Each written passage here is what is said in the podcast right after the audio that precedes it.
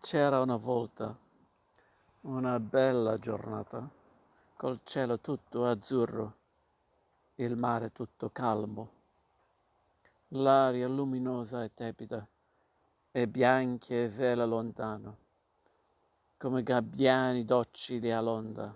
I gozzi dei pescatori rientravano dopo la pesca della notte nell'arco della marina e che Silenzio c'era intorno.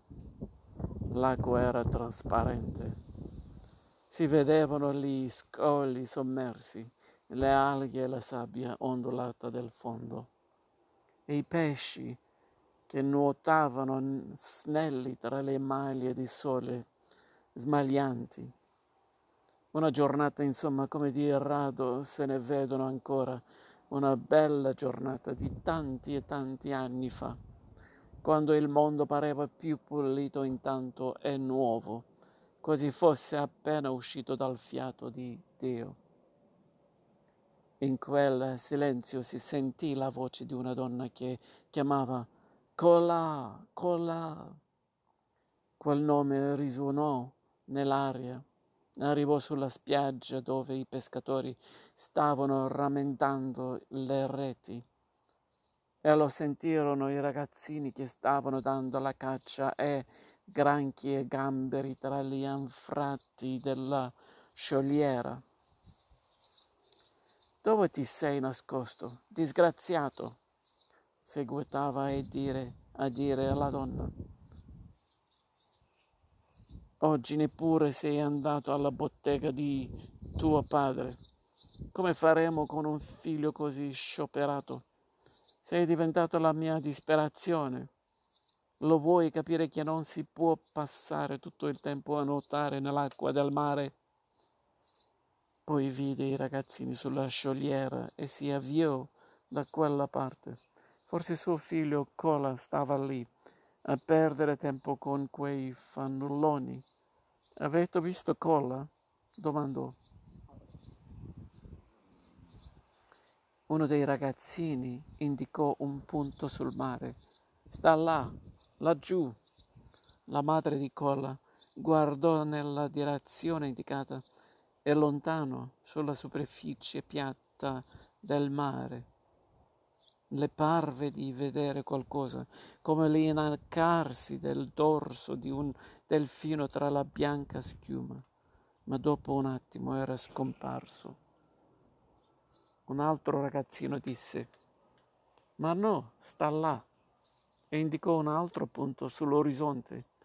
La madre di Cola guardò e anche stavolta le parve di vedere qualcosa. Dopo un po' ognuno dei ragazzini indicava un punto diverso e ognuno giurava che quel punto in mezzo al mare era Cola. Allora la madre di quella esasperata alzò le braccia al cielo e disse, come un'invocazione, Cola, cola, se tanto ti piace il mare, nel mare devi restare e un pesce devi diventare. E si allontanò, tutta coricciata, avvolta nel suo vestito nero. I ragazzini rimasero per un momento silenziosi, ma quando la madre di Cola fu abbastanza distante, uno di loro disse Cola pesce. Gli altri ripeterono ridendo questo nuovo nome affibbiato a Cola, Cola pesce, Cola pesce.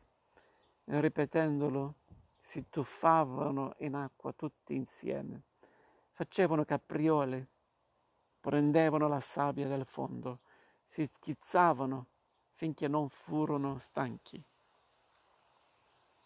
Dopo, eh, dopo qualche giorno, qualche mese, qualche anno, ecco passare proprio su quel mare la nave del re di Messina. A prua della nave c'era un marinaio che guardava con un, con un occhiale cercando un posto per gettare l'ancora. Ma quale fu la sua sorpresa quando vide, ingrandito nel vetro del canocchiale, uno strano pesce, che pesce però non era. anche se nuotava veloce come un pesce e scompariva sott'acqua per riemergere dopo un po'. Non fidandosi dei propri occhi, questo marinaio chiamò Capitano, capitano.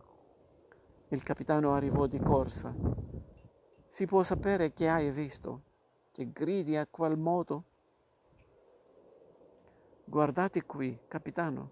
Devi dire, signor capitano, lo vuoi capire che siamo sulla nave del re? Sì, signor capitano, ma ora guardate. O io sono pazzo, o quello è...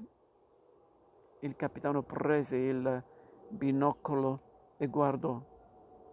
È un pesce, disse, ma poi ci ripensò. No, è un uomo. Ma no, ora sempre un pesce. Era talmente occupato a guardare e talmente meravigliato che non si era nemmeno accorto che il re, il re in persona, si era avvicinato a lui e incuriosito aspettava di sapere cosa avesse visto. Il re di Messina si era svegliato male quella mattina. Quando era di cattivo umore, la corona che aveva in testa ogni tanto gli scivolava da un lato e lui con un gesto nervo- nervoso se la rimetteva a posto. Era avvolto in un mantello di velluto rosso con bellissimi ricami, ma siccome era molto trasandato, Addosso a lui pareva una vestaglia. Ogni tanto ci incespicava dentro e sarebbe caduto se un cortigiano premuroso non lo avesse sostenuto. Guai se lo avesse fatto cadere, gli avrebbero tagliato subito la testa. I re a quei tempi non scherzavano. Dunque il re, dopo aver aspettato un po', si era rivolto alla regina e ai cortigiani del seguito, che avevano fatto cerchio intorno a lui. Bel capitano, mi sono scelto, non sa distinguere nemmeno un uomo da un pesce. La regina e i cortigiani erano scoppiati in una risata, si tenevano la pancia dal gran ridere.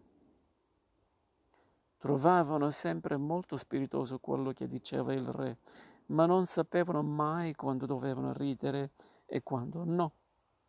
Questa volta il re, infastidito, li fece subito smettere con un cenno della mano. Allora domandò al capitano, si può sapere cosa è, un uomo o un pesce? Il capitano non osava rispondere e in quel silenzio imbarazzante un marinaio azzardò. Potrebbe essere colapesce. Il re, che non aveva ben capito, lo, lo fece avvicinare. Ripeti quello che hai detto, marinaio. Maestà, potrebbe essere colapesce. E chi è colapesce? gli chiese il re. Uno che è mezzo uomo e mezzo pesce. Marinaio, Vuoi prendermi in giro? Guarda che io ti faccio togliere la testa all'istante. Maestà, non mi permetterei mai di prendere in giro il mio re. Non mi passa nemmeno per la testa. Io alla mia testa ci tengo. E allora vuoi dire che in queste acque nuota uno che è mezzo uomo e mezzo pesce? Sì, maestà. Potete domandarlo. Molti pescatori lo hanno visto e gli hanno parlato. Pure parlato gli hanno? Domandò il re diffidente, ma incuriosito. E che dice? Dice che lui era un ragazzino come tutti gli altri, ma gli piaceva di starsene a mare dalla mattina alla sera e non andava più a lavorare nella bottega del padre. Un giorno la madre che era un po' strega, gli aveva gridato pesce devi diventare e piano piano Cola cominciò a sentirsi pesce. A sentirsi pesce. E come si fa a sentirsi pesce? Riusciva a stare sott'acqua per ore come i pesci, tanto che a casa non ci tornò più e allora la madre ne fu così disperata che per il dolore ne morì. Il re non sapeva bene se credere o no a questa storia, ma il marinaio aveva parlato con l'aria convinta di, un, di uno che dice la verità. Dopo un lungo silenzio il re ordinò, Capitano, gettate le ancore in questa rata. Ci fermiamo qui. E tu, marinaio, spargi la voce che il re di Messina vuole parlare con Colapesce e accompagnato da tutto il seguito si ritirò nella cabina. Non poteva, non poteva ammettere che nel suo regno vivesse un mezzo uomo e mezzo pesce e il re non ne sapesse nulla. Una cosa simile non era mai accaduta. Le ancore furono immediatamente gettate nella rada. La nave rimase ferma a dondolare sulle onde e il marinaio disse a tutti i pescatori che si avvicinavano con le loro barche di spargere la voce che il re voleva parlare a Colapesce. Così i pescatori cominciarono a gridare Cola, oi cola, il re di Messina ti vuole parlare. Ma nessuno rispondeva al loro richiamo. Chissà Cola dove era. Forse stava nuotando sott'acqua e sott'acqua non poteva sentire. I pescatori si passavano la voce da una barca all'altra e tutto il mare intorno risuonava del loro richiamo. Cola, oi cola, vieni a galla. Il re di Messina ti aspetta alla sua nave. Una volta o l'altra avrebbe sentito. Passarono così tre giorni senza che nessuno si facesse vivo. Il re era sempre più infuriato e aveva proprio voglia di tagliare la testa a qualcuno per sfogare la sua rabbia. E i cortigiani che lo seguivano mentre passeggiava nervosamente sul ponte della nave lo sapevano e cercavano di dargli sempre ragione, di non contraddirlo mai quella nuvola non vi pare che rassomigli a un cammello? disse guardando una nuvola. Tutti i cortigiani alzarono lo sguardo, sguardo, poi uno esclamò, pare proprio un cammello. E gli altri in coro ripeterono, sì, sì, un cammello, un cammello. A me pare piuttosto un coniglio, disse il re. Infatti rassomiglia proprio a un coniglio esclamò premuroso il cortigiano, e gli altri ripetono precipitosi. Sì, sì, un coniglio, un coniglio. Anzi, disse il re, sopra pensiero, rassomiglia a un uomo per metà pesce. E mentre i cortigiani anche questa volta confermavano, trovando che sì, effettivamente quella nuvoletta sembrava un uomo per metà pesce. Il re preso da un'ira improvvisa, ordinò, a proposito, chiamatemi quel marinaio che ha parlato di colapesce e chiamatemi il capitano. Uno dei cortigiani corse a chiamare il marinaio e il capitano, mentre gli altri guardavano preoccupati e in silenzio la faccia corrucciata del re. Appena il re si vide davanti i due malcapitati, disse sono tre giorni e tre notti che il re aspetta con la pesce, ma di Colapesce niente si sa. Perciò, capitano, leviamo le ancore e partiamo. Poi rivoltò al marinaio disse, E tu, marinaio, che mi hai raccontato tante frottole su questo inesistente Colapesce? Devi aver tagliata la testa, così impari a dire le bugie al tuo re mentre i cortigiani ridevano contenti che almeno loro se l'erano scampata. Il marinaio trovò la forza di rispondere, Maestà, io ho detto solo quello che tutti sanno da queste parti. Ma il re, più infuriato che mai, replicò, tutti sanno qualcosa che io non so? Impossibile. Avrai tagliata la testa. In quel momento si sentì un gridio festoso dal mare, proprio lì, sotto la nave.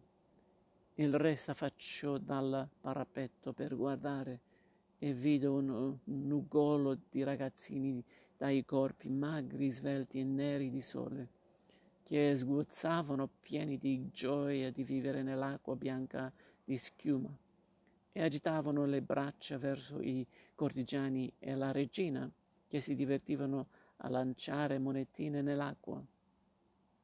Quelli, prima che la monetina raggiungesse il fondo, si precipitavano sotto acqua ad afferrarla con veloci sommozzate.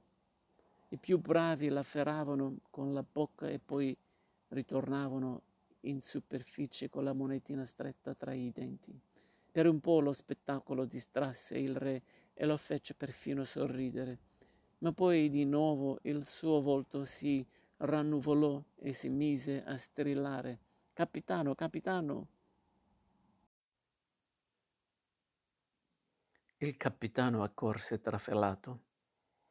Capitano, si parte o non si parte? gli domandò il re. Il capitano disse che un'ora si era incagliata tra gli sciogli e non si riusciva a liberarla. Manda qualcuno a liberarla, fece il re, spazientito. Maestà, rispose il capitano, l'ancora è incagliata in un punto troppo profondo e non c'è nessuno che riesce ad andare sott'acqua a quella profondità. Nessun uomo ce la può fare. E va bene, disse il re. Allora taglia la corda e partiamo senza l'ancora ma quando arriviamo a Messina anche la tua testa toglieremo. Il capitano che ci ten- teneva ad avere la testa sul collo più a lungo possibile, corse là a prua ad incitare marinai che cercassero con ogni mezzo di liberare l'ancora. Tentarono tutte le manovre possibili, ma l'ancora rimaneva incastrata sul fondo. Il marinaio che aveva parlato al re di Colapesce, cominciò a sospirare. Oh, cola, cola! Chi me l'ho fatta, fatto fare di parlare di te? Lo dovevo sapere che il re è più curioso di un gatto. Un altro marinaio aggiunse. E appena il gatto ha sentito l'odore di colapesce, tutti i marinai si misero a ridere ma il capitano non aveva nessuna voglia di ridere. Manigoldi, non avete capito che se non si libera ancora il re mi fa tagliare la testa? E voi avete anche il coraggio di ridere? Qui ci vorrebbe con la pesce, disse uno. Con la pesce, con la pesce. Basta con questo con la pesce, borbottò il capitano sconsolato per causa sua il re è di cattivo umore e io sono nei guai. Mentre stavano così parlando e trafficando, ecco emergere proprio davanti alla prua della nave la testa eh, richiuta di un ragazzino. Aveva in bocca un pesciolino vivo che si dibatteva tra le sue labbra ma rideva talmente che il pesciolino gli sfuggì. Il suo viso non aveva niente di notevole, tranne una grande vivacità che gli sprizzava dagli occhi. Eppure, a guardar bene, era diverso dagli altri ragazzini. Sembrava più sciolto nei movimenti. Il suo corpo si muoveva nell'acqua con più disinvoltura come quello di un pesce, ondeggiando snodato e luccicante. E poi tra i capelli neri e crespi qualche alga marina doveva aver messo radici. Qualche concilietta era rimasta attaccata alla fronte e alle orecchie. I marinai e il capitano lo guardavano dall'alto della prua e alla fine fu il capitano a dirgli Ehi, ragazzino, levati di torno, che vuoi? Io non voglio niente, rispose il ragazzino e fece qualche capriola nell'acqua. È il re che mi vuole parlare. Sì, il re vuole parlare con, a uno scunizzo come te, disse il capitano. Va, va, è meglio che te ne vai, altrimenti ti metti nei pasticci. E riprese a trafficare intorno alla fune testando di liberare l'ancora.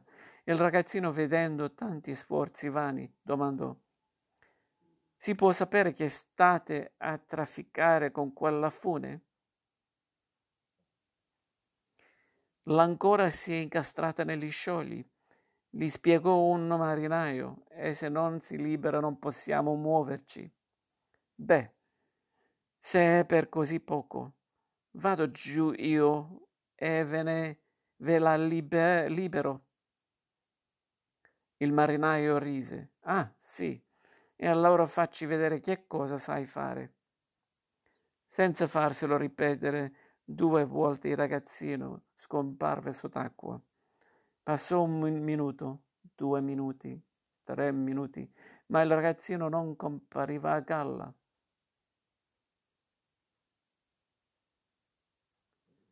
Il capitano e i marinai si guardavano in faccia increduli. Poi uno disse: Ci ha voluto fare uno scherzo. Si sarà nascosto in qualche parte intorno alla nave. Un altro disse, io una volta ho conosciuto un tale che resisteva sott'acqua quasi due minuti. Stavano ancora discutendo di questo quando arrivò il re col suo solito codazzo di cortigiani e la corona più storta che mai sulla testa. Fannulloni, voglio partire, voglio tornare a Messina. C'è stato un terremoto e io mi sono messo in salvo su questa nave, ma ora devo ritornare per confortare il mio popolo.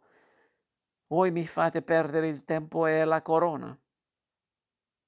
Il capitano gli spiegò che stavano cercando di liberare l'ancora. Ancora, l'ancora, sbottò il re. E poi con una certa gioia maligna domandò E come fate a liberarla, capitano? È sceso un ragazzino sul fondo per tentare. Non mi avevi detto che il mare è troppo profondo in questo punto? Su, taglia la corda, capitano, che poi io toglierò il resto. I cortigiani che avevano colto l'allusione rise, risero sgangheratamente. Ma il capitano che teneva man- in mano la corda sentì due strattoni e capì che il ragazzino gli dava il segnale di tirarla su. Issatela ancora! gridò pieno di speranza. Subito i marinai eseguirono la manovra e infatti l'ancora man mano veniva su. Ce l'ha fatta, ce l'ha fatta, ripeterono, ripeterono i marinai felici. E in un batter d'occhio l'ancora fu tirata a bordo. Poi tutti rimasero in silenzio a guardare il mare. Beh, disse il re, e adesso che c'è?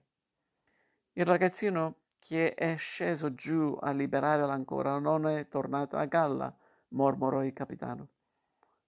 Da quanto tempo sta sott'acqua? Il re domandò. Saranno più di cinque minuti. Allora è morto, disse il re.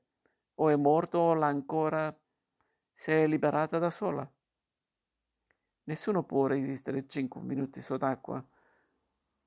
Adesso andiam, andiamocene e ringrazia il santo che ti protegge. Proprio in quel momento il ragazzino schizzò a galla. Si sentì l'applauso dei marinai e tutti gli gridarono Bravo, bravo.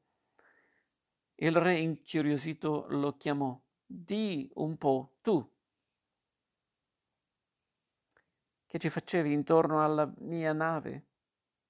Sono venuto perché il re mi voleva parlare, rispose il ragazzino, ragazzino senza scomporsi. Il re si mise a ridere. Ah, sì. E che voleva da te? Non lo so. Mi hanno detto, Cola, il re ti cerca, che vuole parlarti. Allora saresti tu con la pesce? Sì. Un mormorio di stupore corse sulla nave tra i marinai e i cortigiani. E il più felice di tutti era il marinaio che avrebbe dovuto aver tagliata la testa. Lo dicevo io, lo dicevo, ripeteva. Ma il re s'era un po' urlato per i modi troppo disinvolti di Colapesce e lo avvertì. Quando io ti rivolgo la parola devi sempre rispondere sì, maestra, perché io non sono solo il re di Messina, sono anche il re del mare dove tu sguazzi. Hai capito? Sì, maestra, il re. Il re rabbonito da questa risposta, ma sempre un po' diffidente disse, così va bene, e ora, Cola, devi darmi la prova che tu sei veramente con la pesce.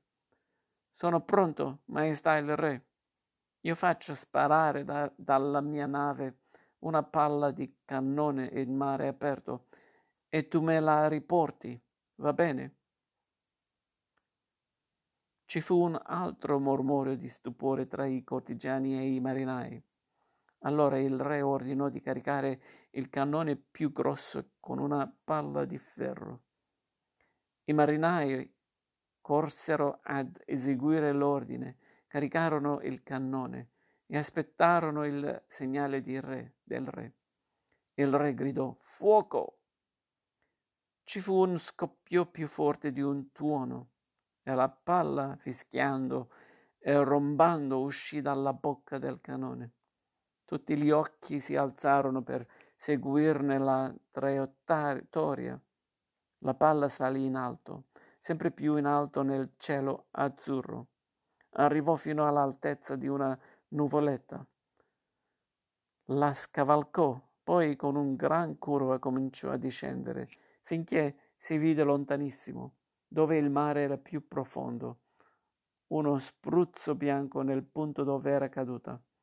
Se sei con la pesce, disse il re, devi andarla a riprendere e devi riportarmela qui, altrimenti è meglio che tu non compaia più alla mia presenza e resti per sempre in fondo al mare. Cola con una capriola si immerse sott'acqua e cominciò a nuotare verso il punto dove era caduta la palla di canone. I suoi occhi erano abituati, come quelli dei pesci, a guardare il mondo sottomarino e così riusciva a vedere ogni cosa come attraverso un vetro. Vedeva i contorni degli sciogli, la sabbia ondulata, i tappeti di alghe verdi e marrone, e gli piaceva questo passaggio silenzioso che si stendeva sotto di lui, gli pareva di volare. Ogni tanto incontrava frotte di pesci che filavano allegri insieme a lui o lo accompagnavano per un tratto. Dove vai Cola? gli domandavano nel loro linguaggio. E Cola, che li capiva, diceva che andava a prendere una palla di canone, perché così gli aveva ordinato il re. Lo diceva al modo dei pesci, emettendo bollicine d'aria, aprendo e chiudendo la bocca a intervalli, muovendo il corpo a guizzi e scatti, girandosi con la pancia in su e facendo capriole, girotondi ed altri segnali. E questo è il linguaggio dei pesci. Così riescono a dirsi quasi tutto. E anche Cola aveva imparato a parlare come loro. Dopo aver nuotato per un bel po', Cola cominciò a domandare ad ogni pesce che intro- incontrava: Hai visto per caso affondare una palla di ferro? Ogni pesce gli indicava la direzione giusta da tenere perché i pesci si accorgono di tutto quello che accade sott'acqua, anche se accade molto lontano da loro. Così Cola, seguendo le indicazioni, arrivò dove era caduta la palla di cannone. Ora la vedeva. Era finita in un punto dove la sabbia pareva un tappeto d'argento e intorno alla palla c'era un andirivieni di cefali, saragli, orate, che sono pesci molto curiosi. Stavano tutti a domandarsi cosa mai poteva essere quella palla caduta dal cielo e a che cosa poteva servire. Cola scese sul fondo, prese la palla con entrambe le mani e si accorse che sott'acqua anche una palla di ferro era abbastanza leggera e facile da portare. Così, tenendo la palla con le mani e nuotando solo con i piedi, ritornò verso la nave. Ne vide prima la sagoma scura e l'ombra che si proiettava sul fondo sabbioso. Poi passò sotto la chiglia, che era come il pancione di una balena, ed emerse dal lato opposto a quello dove il re e il suo seguito e tutto l'equipaggio erano intenti a scrutare il mare. Silenziosamente s'arrampicò sulla fiancata della nave e senza che nessuno ancora si accorgesse di lui, si trovò sul ponte. Uno dei cortigiani stava dicendo Se volete il mio parere, non ce la farà. La palla è andata troppo lontano. Zitto tu, le rispondeva il re, se non vuoi che mandi te a prendere la palla. A cola venne da ridere. Maestà il re, maestà il re, esclamò, ecco la palla. Tutti si voltarono con un sobbalzo. E per la sorpresa poco mancò che la corona del re cadesse in mare. Un cortigiano fece appena in tempo ad afferrarla. Il re se la rimise in testa e poi guardando sospettosamente Cola disse È proprio quella che ho fatto sparare? Sì, maestà, il re. Basta che dici solo sì, maestà. Sì, maestà. È proprio quella. E come hai potuto in così poco tempo? Maestà, i pesci mi hanno insegnato a nuotare più velocemente delle navi. Allora, è vero che sei con la pesce, mezzo uomo e mezzo pesce? Tutti guardavano Cola e ora si accorgevano che era un po' diverso dagli altri ragazzini. A furia di nuotare le mani e i piedi gli erano diventati più larghi quasi fossero delle pinne, e tra le dita gli era spuntata come una leggera membrana. La sua pelle era tutta coperta di sale e scaglie. I ciuffi d'alga crespa intrecciati coi capelli gli scendevano sulla schiena e invece di un costumino aveva due conchiglie che lo coprivano uno dei cortigiani non riuscì a trattenersi. Guarda quelle mani, come le zampe di un'anatra, disse la regina. E che schifo, fece una sua dama di compagnia. Con la pesce si sentiva a disagio sotto quegli sguardi, ma il re disse alla dama: Zitta, pettegola, altrimenti ti faccio tagliare la lingua. Al che la regina, infastidita, borbottò. Accidenti! E quanto taglia? Il re era troppo preso e incuriosito da pesce per sentire, anzi guardandolo gli era venuta un, un'idea. Ascolta, Colla, se è vero che puoi nuotare più veloce di una nave, dovresti fare un giro tutto intorno alla Sicilia e sapermi dire dove che il mare è più profondo e che cosa si vede là sotto. Sarà fatto, maestà. Quanti giorni ti ci vorranno per fare questo giro? Sette giorni, maestà. Sei sicuro di farcela in così poco te- tempo? Sì, maestà. Bene, Cola, tra sette giorni e mezzogiorno ti do appuntamento all'imbocco del porto di Messina. La starò ad aspettarti. Bada di non mancare all'appuntamento e sappi riferire tutto quello che vedi. Voglio sapere se la mia isola è poggiata bene sul fondo del mare. Obbedisco, maestra, rispose Colla, e con un bel tuffo saltò in acqua.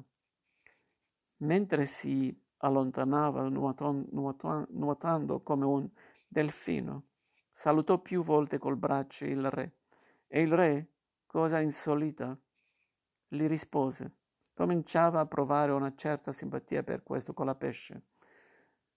Una simpatia a dire il vero, non del tutto disinteressata. Quando tornò con la sua nave a Messina, il re vide che il molo era deserto e nessuno dei suoi sudditi erano venuto, venuto al porto per festeggiarlo. Arrivato alla reggia, chiamò i suoi consiglieri. Perché non è venuto nessuno a festeggiarmi quando sono tornato con la mia nave a Messina? E i consiglieri gli dissero, Maestà, sono infuriati che voi perché ogni volta che la terra trema a Messina voi scappate via sulla vostra nave per mettervi in salvo, senza curarvi di quelli che restano a terra. Allora il re, che era molto furbo, fece radunare la popolazione nella piazza e affacciandosi al balcone della reggia disse io non sono scappato perché ho paura del terremoto, ma perché dovevo incontrare Colapesce, uno mezzo uomo e mezzo pesce. Gli ho ordinato di fare sott'acqua il giro della Sicilia. Al suo ritorno questo Colapesce ci dirà quello che ha visto e così sapremo perché la terra trema in questa nostra bella isola.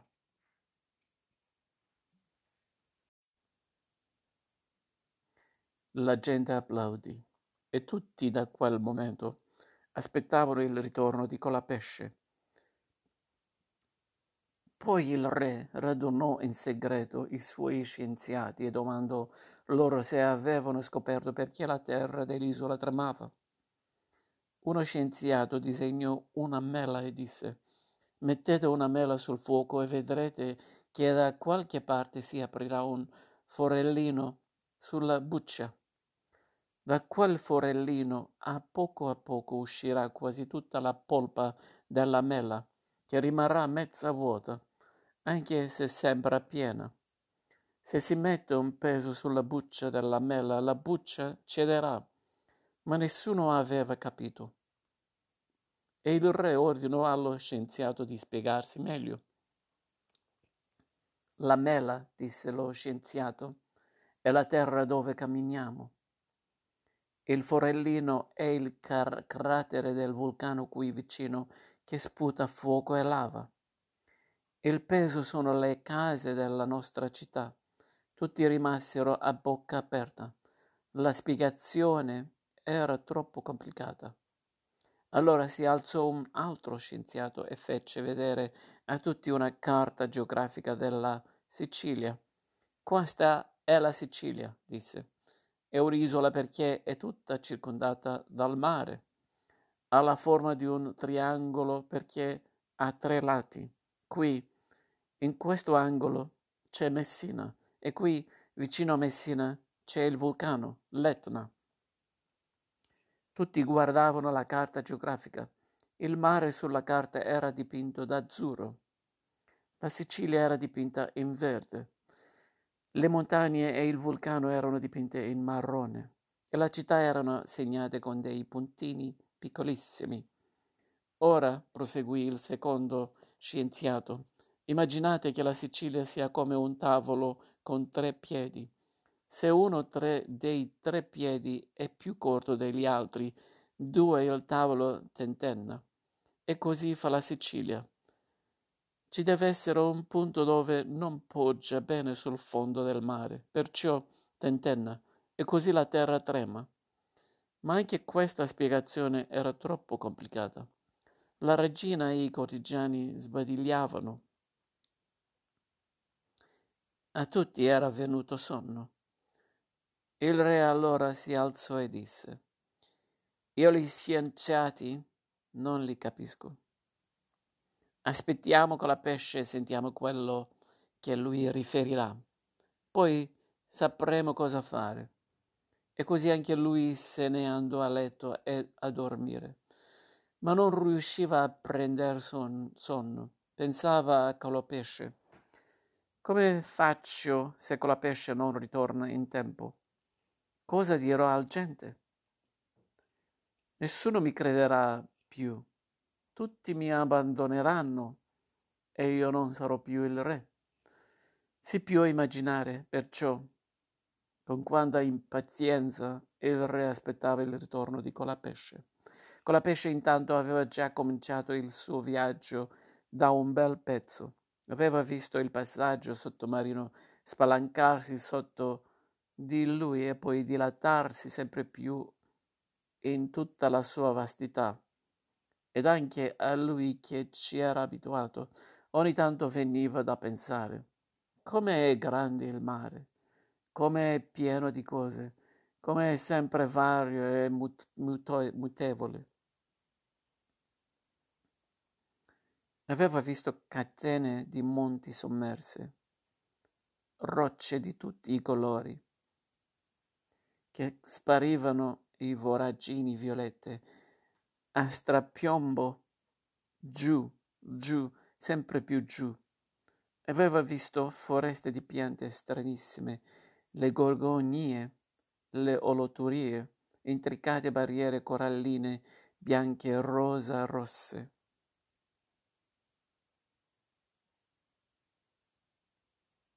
Aveva visto valli, caverne e perfino i resti di una città.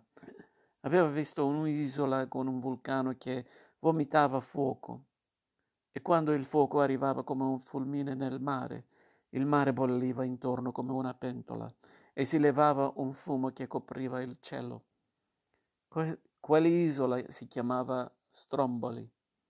Non era mai stato così lontano dal posto dove era nato ma aveva fatto al re la promessa di compiere il giro completo della Sicilia, perciò nuotava con tutte le sue forze per arrivare in tempo. La sera, quando le acque del mare diventavano buie, lui approdava su qualche solitaria spiaggetta e s'addormentava. Altre volte dormiva sdraiato sull'acqua come sopra un soffice materasso. Faceva il morto, chiudeva gli occhi e le onde lo cullavano finché lui non si addormentava. Mentre dormiva così, galleggiando, per poco non fu investito da un veliero. Riuscì ad aggrapparsi alla chiglia e poi al timone e si fece trascinare per un bel pezzo. Incontrava spesso bianchi di delfini, branchi di delfini, che erano di buona compagnia e avevano sempre voglia di divertirsi. Con la pesce era bravissimo a cavalcarli. E quando non avevo voglia di nuotare, saltava loro in groppa e via. Un giorno incontrò un pesce che non aveva mai visto prima. E tu chi sei? gli domandò, impressionato dal suo aspetto. E quello in modo molto ampolloso gli disse che era la manta. La manta, fece con la pesce e continuava a guardarlo, stupito. Sì, la manta, la manta. Non mi hai mai sentito nominare? Certo, certo, lo rassicurò con la pesce. Ma non avevo mai incontrato una manta. Ma mai una manta così bella, volevo dire. Era un pesce, la manta, largo e piatto come una sogliola. e grande quanto un lenzuolo. Quando nuotava pareva avesse delle ali come due vele che muoveva lentamente aprendole e chiudendolo, chiudendole come un mantello, tanto che pareva un enorme gabbiano che volasse sott'acqua. Afferrati alla mia coda, disse la manta lusingata dai complimenti che le aveva fatto con la pesce. E dimmi dove vuoi andare, ti porterò io. Voglio esplorare la parte più profonda del mare, disse Colapesce. Così, afferrato alla coda della manta, Colapesce cominciò a scendere negli abissi sottomarini. Man mano che scendeva la luce del sole arrivava sempre più fioca, il mare diventava sempre più scuro e freddo, e da azzurro fu verde, poi blu e infine, ne- infine nero come la notte. Non si vede niente qua, qua giù mormorò Calapesce spaventato. La manta allora chiamò i pesci degli abissi che arrivarono a frotte. Erano piuttosto brutti a vedersi e sul corpo avevano una luce come quella che eman- emanano le lucciole, ma più forte, che rischiarava, rischiarava il buio intorno. Così con la pesce scortato da migliaia di questi pesci luminescenti poté esplorare la parte più profonda del mare che circonda la Sicilia. Il suo viaggio ormai stava per finire. Con la pesce non aveva mai nuotato tanto in vita sua. Non era mai sceso in punti così profondi e si sentiva stanco, molto stanco, anche se poteva stare nell'acqua come un pesce. Quando i giorni mancavano all'appuntamento col re, si fece il conto sulle dita di una mano. Mancava un altro giorno, solo un altro giorno. Decise perciò di riposarsi un poco sopra una spiaggetta disabitata per riprendere le forze. Intanto, allo scadere del sesto giorno, il re aveva fatto costruire sul mare un pontile di palafitte a forma di U. In fondo alla U c'era il suo palco con un baldacchino a strisce colorate e il trono. Al suo fianco c'erano la regina e i cortigiani e gli scienziati. Ai due lati della U sui sedili alla aggradinata. C'era, c'erano gli abitanti di Messina, venuti in gran folla a vedere Colapesce. C'erano tante bandiere che ondeggiavano al vento e c'era un pennone alto come l'albero di una nave, sul quale un uomo scuta, scrutava il mare. Non appena avesse visto apparire Colapesce avrebbe dato l'annuncio con uno squillo di trompa. Faceva un gran caldo.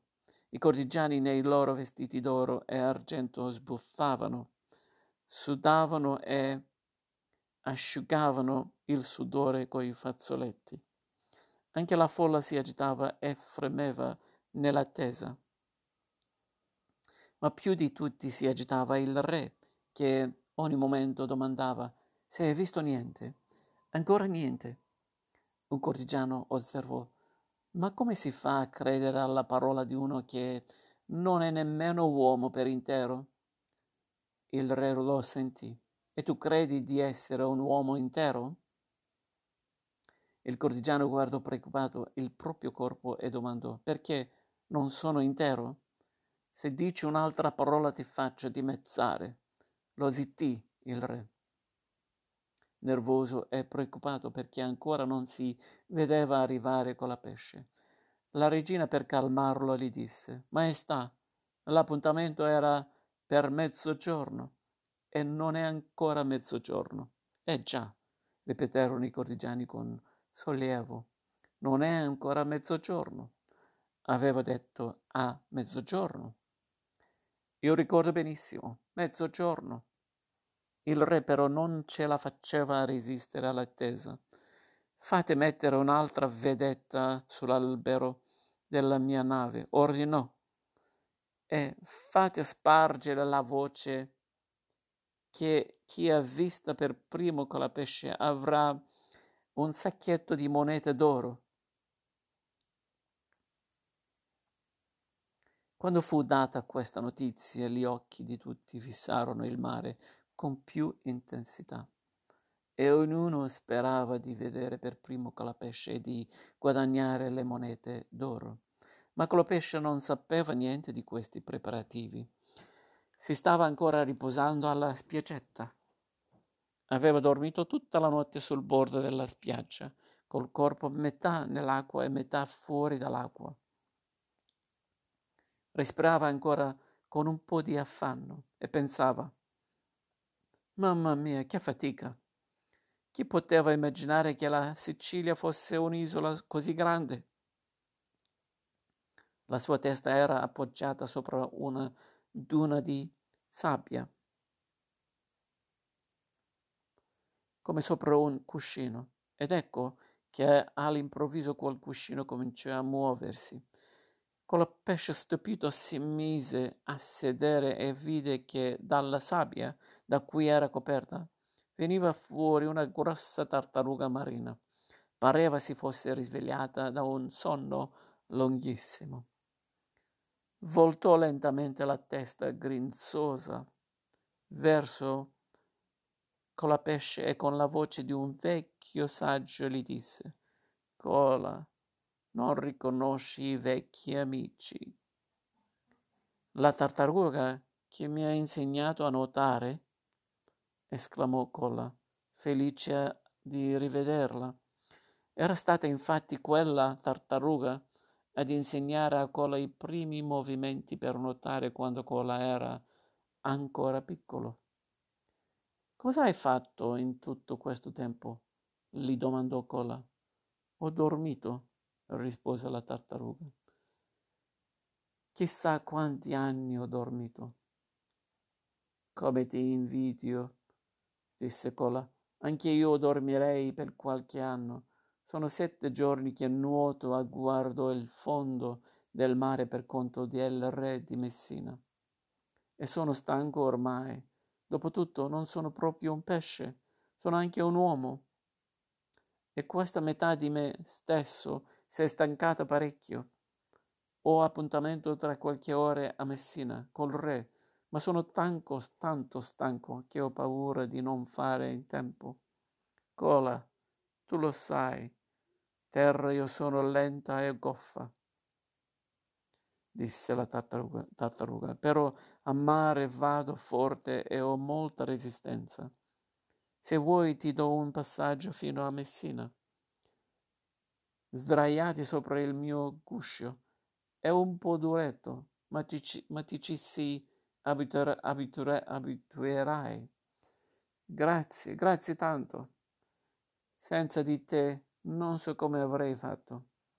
Che gliene importa al re di Messina di sapere com'è il fondo del mare? disse la tartaruga ripensandoci. Deve essere un re molto curioso. Avrei le sue ragioni, rispose, rispose Colapesce. Io sono vecchia, Cola. Ho 200.000, 250 anni. E sono saggia, perciò del re di Messina non mi fiderei. Meglio non averci a che fare con gente simile. Perché?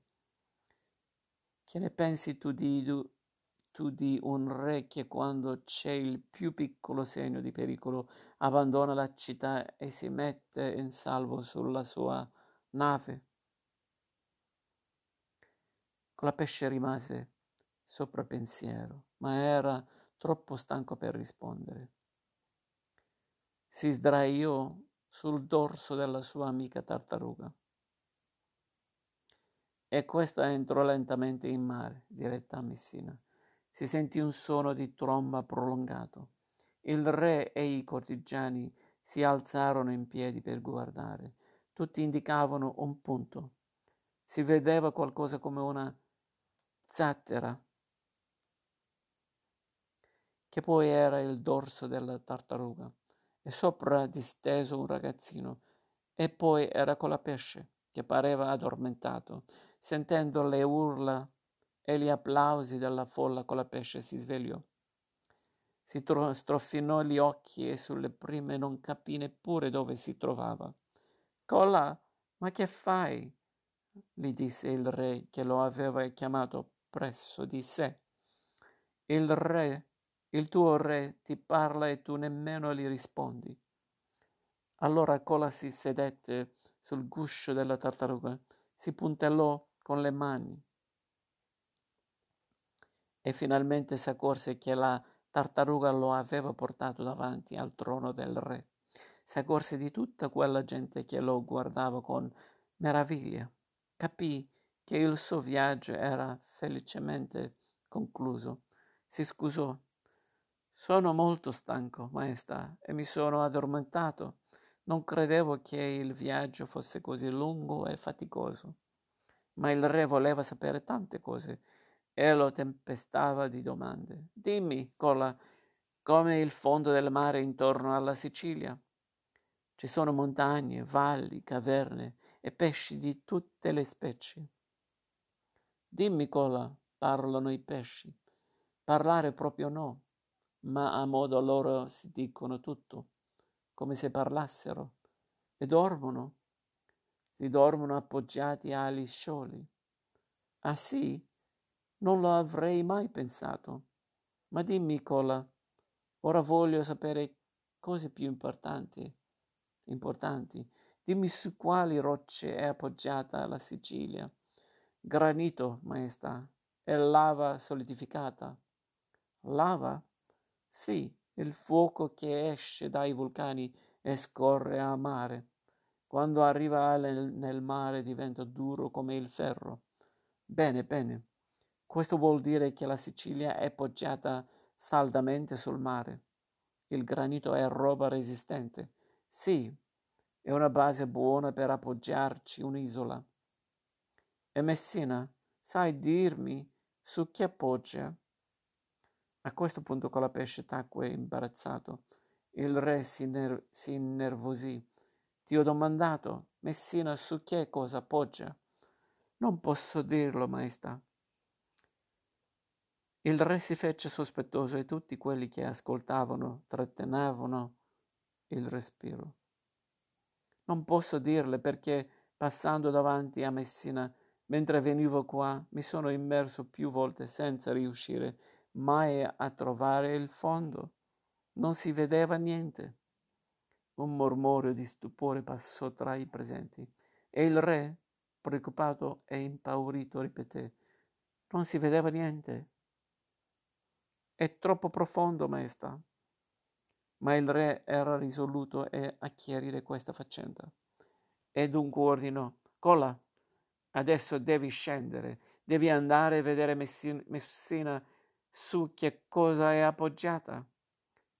Non ce la faccio, maestà, a scendere così a fondo. Ce la devi fare, io devo sapere su che cosa è appoggiata la città di cui sono il re e non farmi perdere la pazienza. Cola.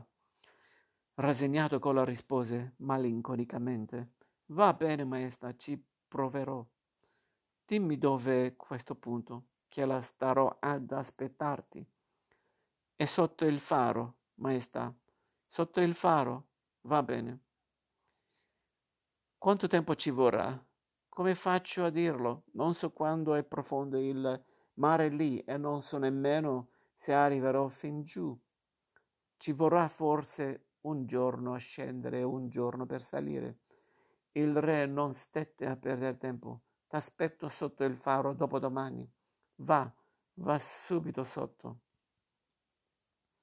Posso riposarmi ancora un poco, maestà. Ti sei riposato abbastanza, ho detto. Ora va, va.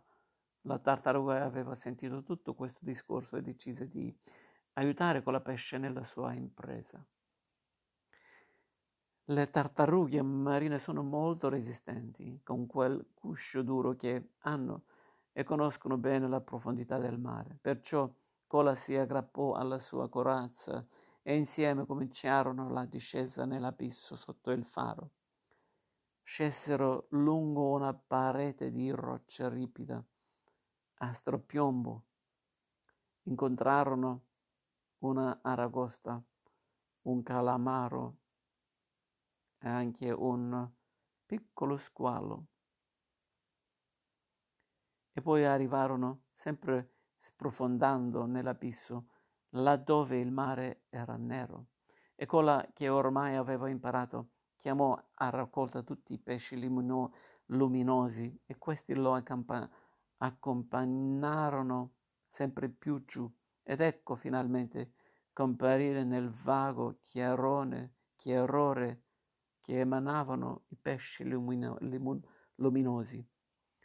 Dopo la lunga, lunghissima discesa, tre spettrali colonne di granito, Cola si avvicinò a queste tre colonne e le esaminò bene. Vide che una era intatta, l'altra era lesionata e la terza era proprio rotta. Ne era restato solo un troncone. Dopo questo esame, aiutato dalla tartaruga, si affrettò a risalire e il mare da nero che era divenne blu e poi verde, azzurro e poi sempre più azzurro e luminoso. Il re aspettava con la pesce al faro. Aveva voluto restare solo questa volta perché quello che doveva dirgli con la pesce era un segreto di Stato dalla cima del faro, che era una torre saracena. Guardava ansioso il mare, finché vide emergere con la pesce che, aggrappato alla tartaruga, pareva più morto che vivo. Il re scese precipitosamente la scala, si appollaiò sopra uno scioglio e aspettò. Bravo, Cola, ce l'hai fatta? domandò. Dimmi subito se ce l'hai fatta. Sì, maestà. Ma che hai? Sei pallido come un morto. Sono morto di spavento e di fatica, maestà. E allora? Messina su che cosa è appoggiata? Messina è poggiata su tre colonne di granito, una sana, una lesionata e una rotta. Il re si portò le mani sugli occhi e esclamò Oh Messina, Messina, undi sarai meschina?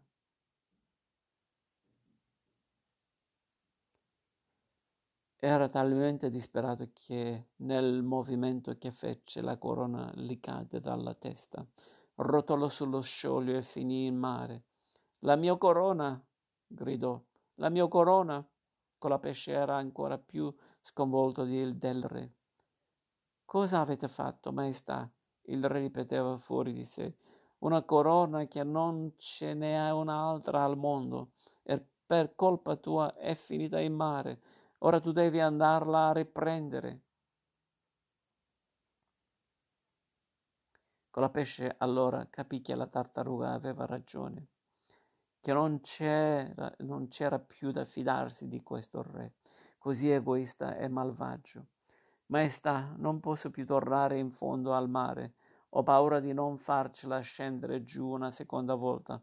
Colo, cola, urlò il re. È la corona del mio regno. Devi andare a prenderla. Te lo ordinò. Non posso restare re senza corona. Se non mi obbedisci ti faccio subito tagliare la testa. Con un filo di voce Colapesce rispose se voi così volete. Maestà, scenderò in questo abisso, ma il cuore mi dice che non tornerò più su.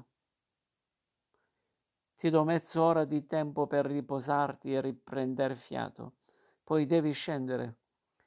E così dicendo, dicendo, gli voltò le spalle e andò a chiudersi nella torre del faro. E così è rimasto con la tartaruga a cola l'abbracciò e pianse. Come avevi ragione. Meglio non aver a che fare con un re. Questa volta il cuore mi dice che non ne uscirò vivo. La tartaruga che ne aveva viste tante nella sua lunghissima vita lo consolò.